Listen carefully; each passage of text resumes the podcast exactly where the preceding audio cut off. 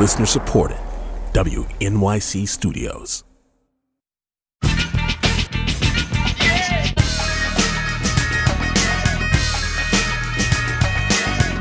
This is all of it. I'm Allison Stewart, live from the WNYC studios in Soho. Thank you for sharing part of your day with us. I'm really grateful you're here. And guess what, uh, Nikita? I'm, I'm typing you ready.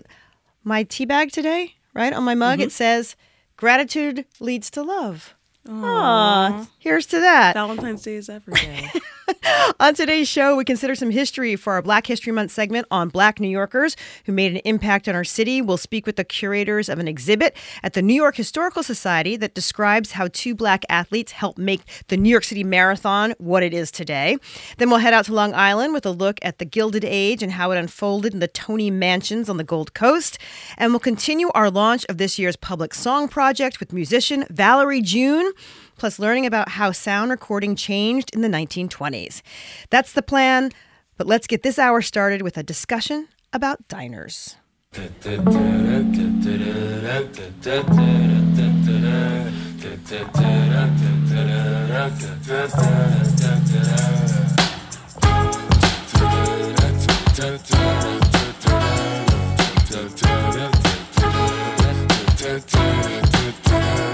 I am sitting in morning at the diner on the corner.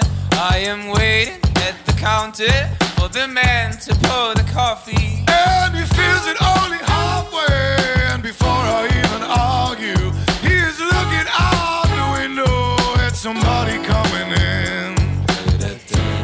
certain mystique around diners. There are the sprawling menus that account for breakfast, lunch, dinner, and if you like dessert, almost any time of the day. Part of it might be the decor, which often features geometric tile floors, red bar stools, vinyl booths, tableside jukeboxes, and those ceramic containers with all types of sweeteners for your coffees. Ah, heck, even one of the best Barry Levinson movies takes place in one. There's a little place where people gather to enjoy the banquet of life. I get a date with Carol Heathrow. She is death. It's the diner. And what they really want most isn't on the menu. Perhaps the original New York City third space, you can find yourself at a diner capping off a night of partying or getting some alone time with breakfast before work. There's a nostalgia factor too, a casual and timeless space where the eternal question is only ever, what can I get you? Listeners, our guiding questions for this conversation are what does a diner mean to you? And more practically, what are your favorite ones in the area? 212 433 9692. 212 433 WNYC. What's your go to diner? What's your order? 212 433 9692. 212 433 WNYC. You may call in, join us on the air. You can text to us at that number as well. And for those of you in Jersey, what makes diner culture in Jersey so special or unique? Help us understand Jersey diners. What role do they play in local business or politics? We are taking your meditations and recommendations about diners. 212 433 9692 212 433 WNYC. Quick reminder don't call us if you're driving.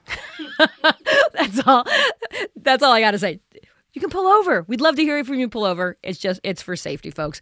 No driving and calling, but definitely do call in. 212 433 WNYC. Joining us now to help take those calls and talk with us about the allure of diner culture, we have New York Times food editor Nikita Richardson, who writes the Where to Eat newsletter. Earlier this month, she published one headlined Lemon Ricotta Pancakes, Patty Melts, and More Diner Fare. Old school New York diners are dwindling, but the holdouts are still churning out classics from mile long menus. Thanks for coming to the studio, Nikita. so happy to be here. All right, so you're you came to New York. You've been in New York for a long time. Um, when you first came to New York, though, what were your impressions of New York City diners? Um, I, you know, honestly, I was coming from the perspective of Waffle House, where I'm from the South. I'm from Georgia, for listeners who don't know. Um, but I've been here since about 2012, and uh, so my expectation is that, like, which is it's funny because it's a diner chain, but I feel like New York, the chains aren't really. Uh, it's not really about chains. It's about places that have been truly on that corner forever. I used to go out in Bushwick a lot, and when I first moved here, uh, very girls of me, and then we would always end up the next morning at Tina's place, which is at the corner of Morgan and Flushing, which is like it's I think it's well over 80 years old. It's been there mm-hmm. forever. It's only open for a few hours during the day, and we're just sitting there and just eat, you know, like all the the alcohol soaking food, like, you know, toast, eggs, bacon. meat, You know, the only the only way to recover from a night out sometimes is to go into a diner. You cover restaurants. You go to a lot of very lovely meals, nice meals. Michelin stars aren't really what people are excited about when they talk about diners. What makes the experience of eating at a diner desirable? I think that the diner is kind of like uh, the everyman restaurant, right? Like the the menu is so extensive that there's something for literally anyone who walks in there, whatever you're whatever you're craving, you know. Um, and I feel like it is that space that is there is no you like if you go to a Michelin star restaurant, you'll look at the menus and you're like, "What's a confit? What's what is yuzu What is even?" why is there foam? Yeah, but we all know what a pancake is, right? so and and that is and there's just I get I have just as much fun, if not more fun in a diner mm-hmm. than in a fancy restaurant. You know what I mean? Like I think there's something very uh the hospitality, the warmth of it, the kind of camarader- camaraderie you feel with your fellow diner diners, I think is makes it so much fun. Now you mentioned Waffle House. So before anybody gets mad and gets in whether Waffle House is or isn't a diner. It is. Okay. Football stars, the Kelce brothers, Travis and Jason, have had this argument on their podcast. so let's listen. This is Jason first. I would not classify it as a diner. I would classify it as a Waffle House. It's a, uh, it's it's in the the the breakfast Bakery. bakery. I would definitely not call it a bakery. What are you talking about? What are you calling it fast food? And it's not fast food. It's It's a f- diner. it's not a diner. It's a twenty four seven diner. It's not a diner. Have you ever been to a diner? Like an actual diner? Yes, It's not a diner. It No, looks exactly like it. I You could just get refuse to call shakes Waffle and House a diner. Burgers at a Waffle diner. House. Yeah, it's it's not a diner. Diners are, are unique. Like you're at you're at Marty's Diner. You're at you don't go to like it's not like a place. Listen, I'm all for the Waffle House, um, but I, I enjoy the fact that they make it. I think that they. Do you think they do it on purpose? They make it look like kind of crappy. I think that's part of the draw. like if you went there and it's like this so they go pristine on place- and on, and I guess this means Taylor Swift's going to a diner. In case you hadn't figured that out from Travis, um, what's your go-to order at a diner, Nikita? I always, when I go to Waffle House, I'm gonna. Well, if it's Waffle House, it's gonna be the double hash browns smothered, which means with cheese on it. For those who are not in the know, um, but honestly, and this is what kind of inspired this whole newsletter, is that like if I'm overwhelmed, I'm gonna go for a patty melt. Mm-hmm. And that same week that the that newsletter about diners came out, um, our restaurant critic, the Times restaurant critic Pete Wells, had written an entire ode to the patty melt that resent. Like I think I was looking at the article right before this, 700 comments, like which is very high for us. Like it, it just like inspired so much conversation because people feel very strongly about the patty melt. Um, if you don't know what a patty melt is, it's essentially a burger, but it's between two slices of toast. It has cheese on it, Swiss, and it has uh, caramelized onions. It is a perfect thing to eat at a diner. It's it's it's breakfast, it's lunch, it's dinner, it's everything. My guest, Nikita Richardson, editor for the New York Times food section. She writes the Where to Eat newsletter. We are talking about diners. Our phone lines are full. Let's talk to some listeners, Nikita. Ingrid from Sayreville, New Jersey. Hi, Ingrid. Oh, we just lost Ingrid. Oh, how about Zoe from Long Island City? Zoe, are you there? I am. And I would like to tell you about the Court Square Diner in Long Island City, right at the foot of the 7 train. I know that very diner. convenient. yeah. So shiny. And I've been going there for 40 years. And uh, the Canellis brothers have owned it for most of that. So it's a, a real Greek 24 7 diner. They never closed a single day, not even during the pandemic. You know, they would do takeout. And even during Sandy, they stayed open because they were afraid that something might happen to the building. so they stayed all night. And they treat the people in this neighborhood like gold. They all the waiters and waitresses know you. They all work there for years. You know, there's not a big turnover. And uh, even as a single person, you can go in there and they don't relegate you to Siberia. you know, they kn- if I come in there, if there's a booth open, they know I love a booth, and they give me a booth. And uh, they're they're just so good to everybody, and the place is consistently being cleaned. Like you know, round the clock. You never sit down to a dirty table ever. What's your go-to And order? It's, it's just fabulous. I like I love going there, especially for brunch on the weekend, because I have a work studio in the neighborhood as mm-hmm. well, and one of my friends comes in to work in her studio, so we'll meet for brunch, hmm. and I'll have like an avocado omelet mm. with um, well done potatoes and whole wheat, you know, toast and coffee, you know, bottomless cup. and uh, they and the thing is that they even know how you take your coffee. Awesome. you know like like so you don't even have to ask. They'll say oh they know that you take half and half for instance. And the brothers are huge supporters of the arts in this neighborhood. Nine years in a row they were our biggest supporters for our arts open. They gave more than Silvercup or, or Wow. astoria studios or anybody else and it's because the artists have always supported the diner even when it was truckers and hookers Sorry, thanks. Didn't see that one coming. Love that right turn it took. Steven's calling in from Queens. Hi, Steven. Hey guys, thanks for taking my call. Um, I, there's the one I, I go to one every now and then. It's on 34th Street, the Starlight Diner. It's, it's one of my favorites. Uh, I love it. But the one I guess from my memories down through the years, I, I told this screener earlier was the Westway Diner, which mm. is on 43rd between 43rd and 44th because years ago the improvisation, the improv used to be on 44th Street, and mm. all the comics would do sets there and then haul it over to the Westway Diner, just like in the TV, you know, in Seinfeld. Yeah. And uh, you, I can remember being in there. And there was Dom Irrera, Brett Butler, uh, I, Ro- Robin Williams. One, night- I mean, just the different people who would be there, and the comics would be at their tables, and they'd laugh and joke back and forth with each. It, it was something. It, it, it's still a memory that I, I, I, you know, I just can't shake. when a diner has proximity to a place, a special place like that, I think that is kind of um and and it always attracts that loyalty. Yeah. You know what I mean? Yes. Like people will go there over and over and over again. Um and I think like that's a that kind of like um, exemplifies the diner culture. Yeah, and I think for that one, Westway Diner as well as Red Flame Diner over Fifth and Forty Fifth, Sixth. If you're going to the theater, there's something for everybody. like you don't have to worry about like, can this person eat that? Can that person? People can always find something to eat. The eternal question: Where to eat before a show in New York City? It's the email I get every day. We get uh, Midnight Express Upper East Side from Kelsey. We've got the Nevada Diner in Bloomfield, New Jersey. The cheesecake is to die for. Another text says, No other country has diners. The most important meal is breakfast. Good home fries are essential. Shout out to Chelsea Square Diner, best matzo ball soup and spinach pie in the city.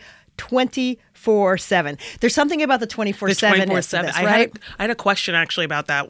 Like, there was a guy's like, I'm in grad school. Sometimes I'm up until 3 a.m. writing a paper. I don't want to do in my apartment. Where should I go?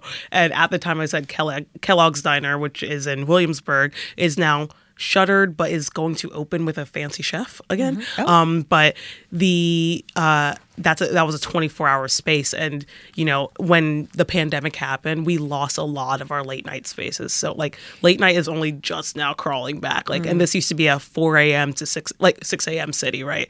Um we all chilled out a lot during the pandemic. But the diner has that's kind of been a huge role of it is like you know any time of day you're getting off from the hospital at 4 a.m you can go to a diner you know what i mean? So Let's talk to Allison from the Upper East Side. Hi, Allison.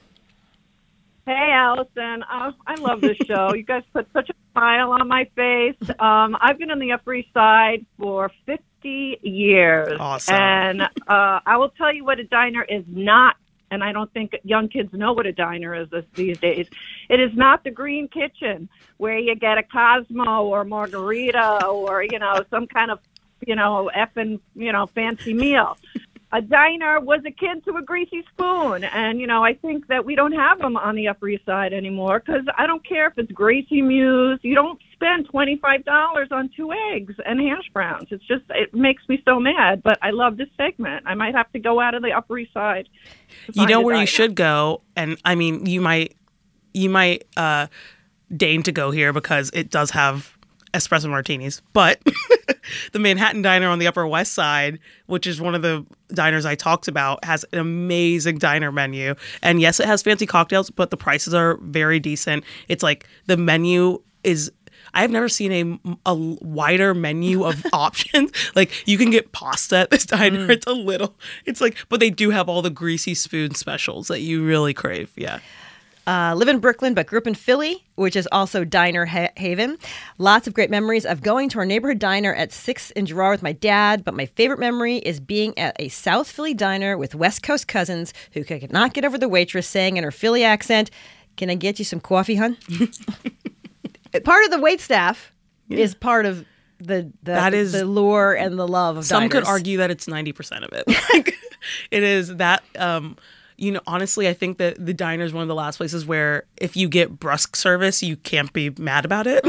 it's they have things to do. There's a lot of people here. You know what I mean? Like this is you didn't come here for like them to worship your feet. That you came to get you know a very decent like pile of waffles and a coffee. So I think like I think that that is like so endearing to have Mhm. like your West Coast cousins be like, oh my god, coffee, East Coast diner culture.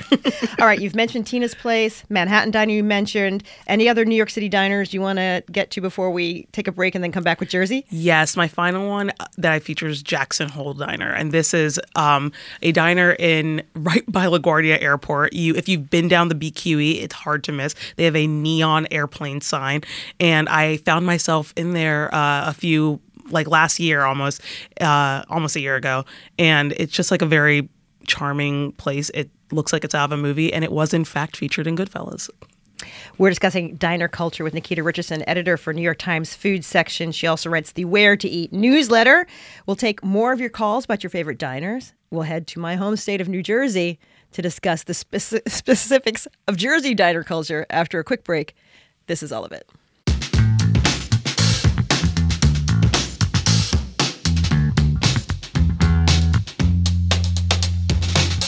This is all of it on WNYC. I'm Allison Stewart. My guest is Nikita Richardson, editor for the New York Times Food Section. She writes the Where to Eat newsletter. One of her recent newsletters was all about diners. We're getting so many call outs for like the bus stop diner in West Harlem.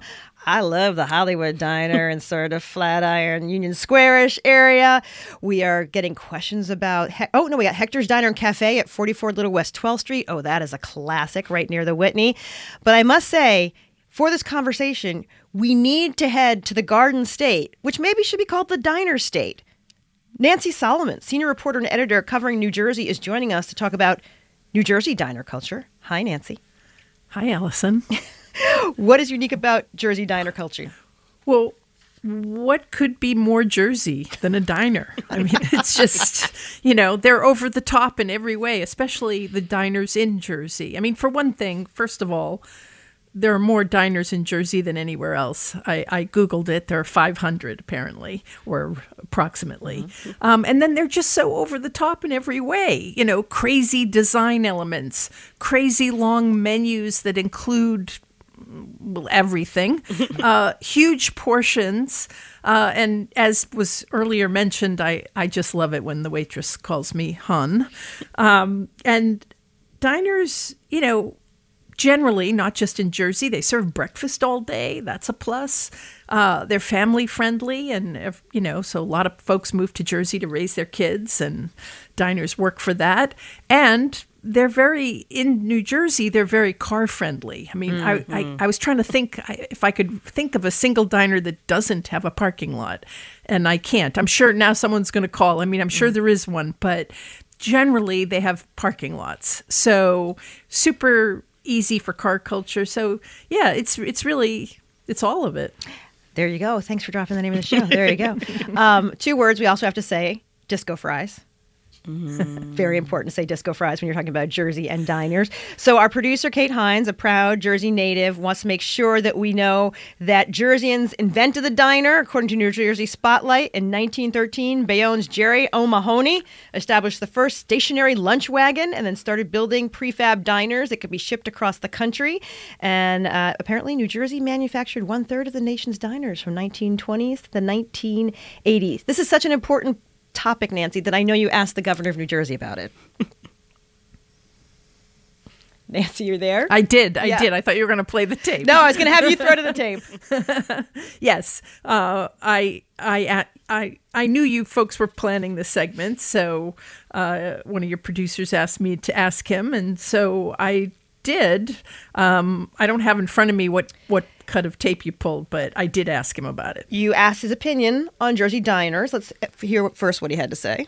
on the short list of things that you can experience in Jersey and literally nowhere else are diners. There's just no question about it.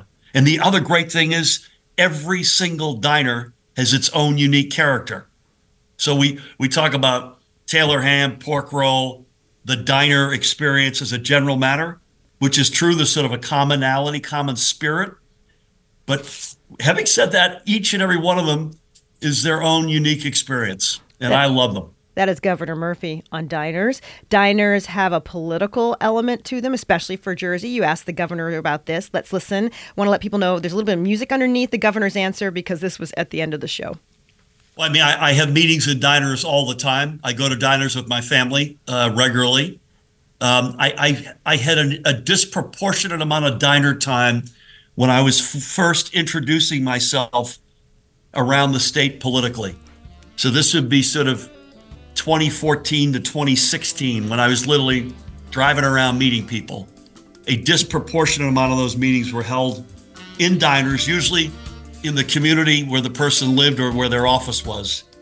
And, and I, while I had always gone to diners, I had a sort of almost um, supersized diner experience there for several years, and I still love them.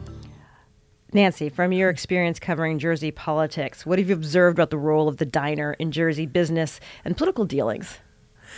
Yeah, I mean, I think it goes back to the idea of how easy it is to get in and out. You know, they're usually on some of the state's most busiest roads. There's parking lots, so they are meeting places. Um, and uh, there's always been political deals made around the diner table. Um, I have always loved the uh, existence of the Westfield Five. It was five Republicans who used to meet uh, at the Westfield Diner. Um, and it's uh, it, not that there were like there was anything untoward that happened. It was just like a real power base went back when Republicans were more relevant in New Jersey than they are now. Um, so, and then there was the decision among Democratic power brokers in 2021. Phil Murphy was at the table uh, deciding on who would be the president of the New Jersey State Senate. Um, that was purposely, I believe, made public. It was sort of meant to be like a secret meeting, but they they leaked it because they wanted to show that they were doing it in a Jersey diner. So I thought that was pretty funny. Um, you know, and let me just say, I mean, there's also a very interesting mob history to Mhm. diners in New Jersey. I mean, uh, Frank Lagano was shot in the head outside the Seville Diner uh, in East Brunswick, which he co owned. Uh, he was a mobster. There was the decomposed body of a mobster found in the trunk of a car that was parked for weeks undetected at the Huck Finn Diner in Union, which is one of my favorites, by the way.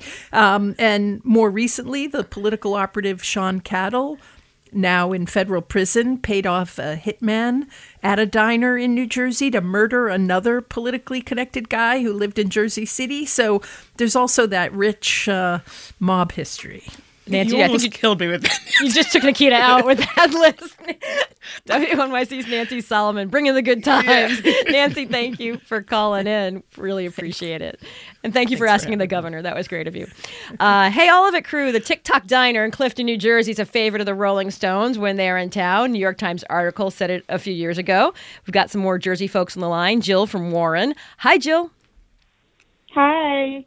The Summit Diner in Summit, New Jersey doesn't have a parking lot and is one of the very, very old classic diners like they used to ship all over the, the U.S. And it's still got the wooden booths and the round circular small stools and is great for breakfast. Jill, thanks for calling in. Mark is calling from the Bronx. Hi, Mark. Hi. Um, many years ago, I was intrigued by the diner in the West Village called the Terminal Diner, which I thought was uh, an interesting name. And I wrote a, a play, a one act play that was performed, I guess, about 40 years ago. And uh, as, as we speak, I'm uh, working on a new version of it, and it's called The Terminal Diner. And it's about a family that takes over a an abandoned dining car and turns it into a diner and uh, everything that goes on. And I would like to to recommend one diner in the Bronx, uh, which is near uh, near Riverdale, but down the hill, and it's called the Tibbet Diner, T I B B E T, and it's the only diner I found that has a full menu of fish, uh, fresh caught fish. wow. And and it it turns out that the owner is a fisherman because when I asked him if the fish was fresh, he said, "Yeah, I caught it this morning. Don't worry." I was about to say fish and diner. I don't always want to put those two things together. No offense to anybody. A diner please. can be anything. A diner can be anything. There you go. Nikita, when you're thinking, you obviously go to all kinds of restaurants. How, and I don't mean to throw you a curve here, what do you think about the sort of uh, postmodern diners, Hmm. new diners that pop up that have the vibe of an old diner but are clearly modern? but as our friend on the Upper East Side would say, is are too expensive to count as diners. um, I mean, I think that what it, it's it's coming from a, a the way that like we I think a lot of people have a childhood love of the diner. Mhm. A diner is has always been a safe space to be a kid and like you know what I mean. And so I think that as those people have grown up, they want to create diners, but they've also worked at like very nice restaurants. I I've mentioned Golden Diner that's down in I guess what we call would call Chinatown, Two Bridges, and um the chef there Sam, he's uh Chinese, so it's like he, there's diner culture, but he puts a lot of his uh, Chinese heritage into the food, and I think that's super special. Um, and I even if it's pricey, I'm like I'm glad this exists because it is it represents kind of where the diner as we know it it's a way that, that its legacy is is going on because diners are actually still closing at a relatively rapid clip. Um, everyone should follow the Instagram Diners of NYC, which features like all of these diners from all over the place.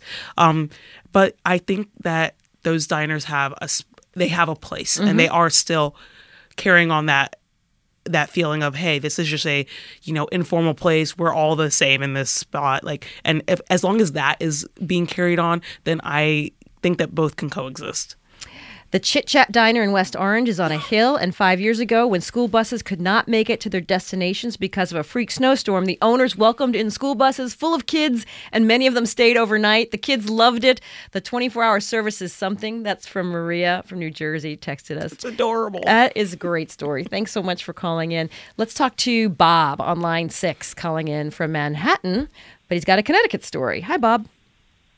Yes, yes. The shout out to the Sherwood Diner in Westport, Connecticut. It's right off 95, the Sherwood Island exit, and it's on Route One. Um, we have a tiny house up in in Westport, and in the summertime it could just get packed with people. They're sleeping everywhere, and my daughter was like one and one and a half, and she would wake up at five five thirty in the morning. I'd just pick her up, put her in the car seat. We'd drive to the Sherwood Diner, and the waitresses were just so welcoming, and it was some of the best mornings of my life. I would just in there until you know time people were waking up, and they were they were just so nice. And Connecticut is full of diners. Almost every little town uh, has a diner uh, of sorts. So anyway, I think it's com- competition for New Jersey. Bob, I'm with you when I when about the diners when you have a, a kid, a newborn. I used to stick my kid in the car seat, take him over to the Good Stuff Diner, sit him on the on the bang. It's a it's a wonderful thing for a parent at 5 a.m. in the morning that they have some place to go. Um, let's talk to Mary on line four. Hi, Mary. Hi, Mary. Are you there? Hi. Yes, hi. Um, I was going to, I, I wanted to mention a diner that has probably been closed for a number of years, but um, the Frontier Diner, it was on 3rd Avenue in the high 30s, low 40s. and I cert, I mean, the location, you know, was so, was great for people who worked in Midtown, but I also, um, it really stuck in my mind because I was uh, I was um, bringing a French family of profess- professors plus two teenagers. Sorry about that. Um, around New York, and so that you know it was a convenient location. They were staying nearby. Oh, I think we've lost Mary. Mary, um, I take care of your cough, Mary. um, let's talk to Bob from Blairstown, New Jersey. Hey, Bob, thanks for calling in. You have a crazy. Well, I'll let you tell your story. Go for it. Oh, I am from I'm I am from Blairstown, New Jersey, and I'm calling about the Blairstown Diner. Now, this diner was featured in the original movie of Friday the 13th. It's still around, and every Friday the 13th, people from all over the country come to the diner and Blairstown dressed as different characters from all the Jason movies. It it's the Blairstown's claim to fame, the Blairstown Diner on Friday the 13th. Bob, thank you for calling in. I love a little diner trivia. I'm going to flag that as a story for the Times. there, there you go. Um, Nikita, let's say you were going to open your own diner. Money's not a problem. What would you want the atmosphere to be? Would you stick with the classic gigantic menu? Would you keep it simple? Um, I, you know, honestly, my only thing would be I would pull back on the eggs. I'm not a big egg person. Okay. I love a scrambled egg. Like I'm not gonna lie, and and maximize the waffles. I this is not just a Waffle House thing. I just think that waffles are the best thing ever. Like chocolate buckwheat waffles. I and they're and they're like primed for adding like they have the little grid so they hold Mm-hmm. syrup extremely well. It would it would i think it would be waffle house north. I think i just wanted waffle house in new york. I think, I think that's just what i said. I would like to open a franchise up here.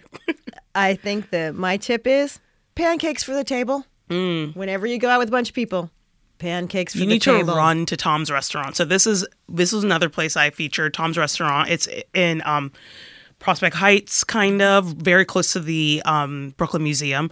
And that restaurant's been around ages. I think it's also something in the 80s or 90s of and it's not to be confused with the tom's restaurant that's in near columbia which is Mhm. the one that inspired tom's diner by suzanne vega. This one is completely different but they have a massive menu of pancakes. Like as many uh, whatever your imagination can think of it has that pancake on it and they are these they're they're they're not even round they're like kind of like oblong and it's fine because they're so good uh, that you don't really need them to be perfectly round Everybody who called in, we could do this again. We may have to do this We may again, to. Nikita. I would come back, yeah. Thank you to everybody who called in, those who got on the air, and those who didn't. And thanks to everybody who texted as well. On Notes from America, we have conversations with people across the country about how we can truly become the nation that we claim to be. Each week, we talk about race, our politics, education, relationships, usually all of them, because everything's connected. And you, our listeners, are at the center of those conversations. I'm Kai Wright. Join me on Notes from America, wherever you get your podcasts.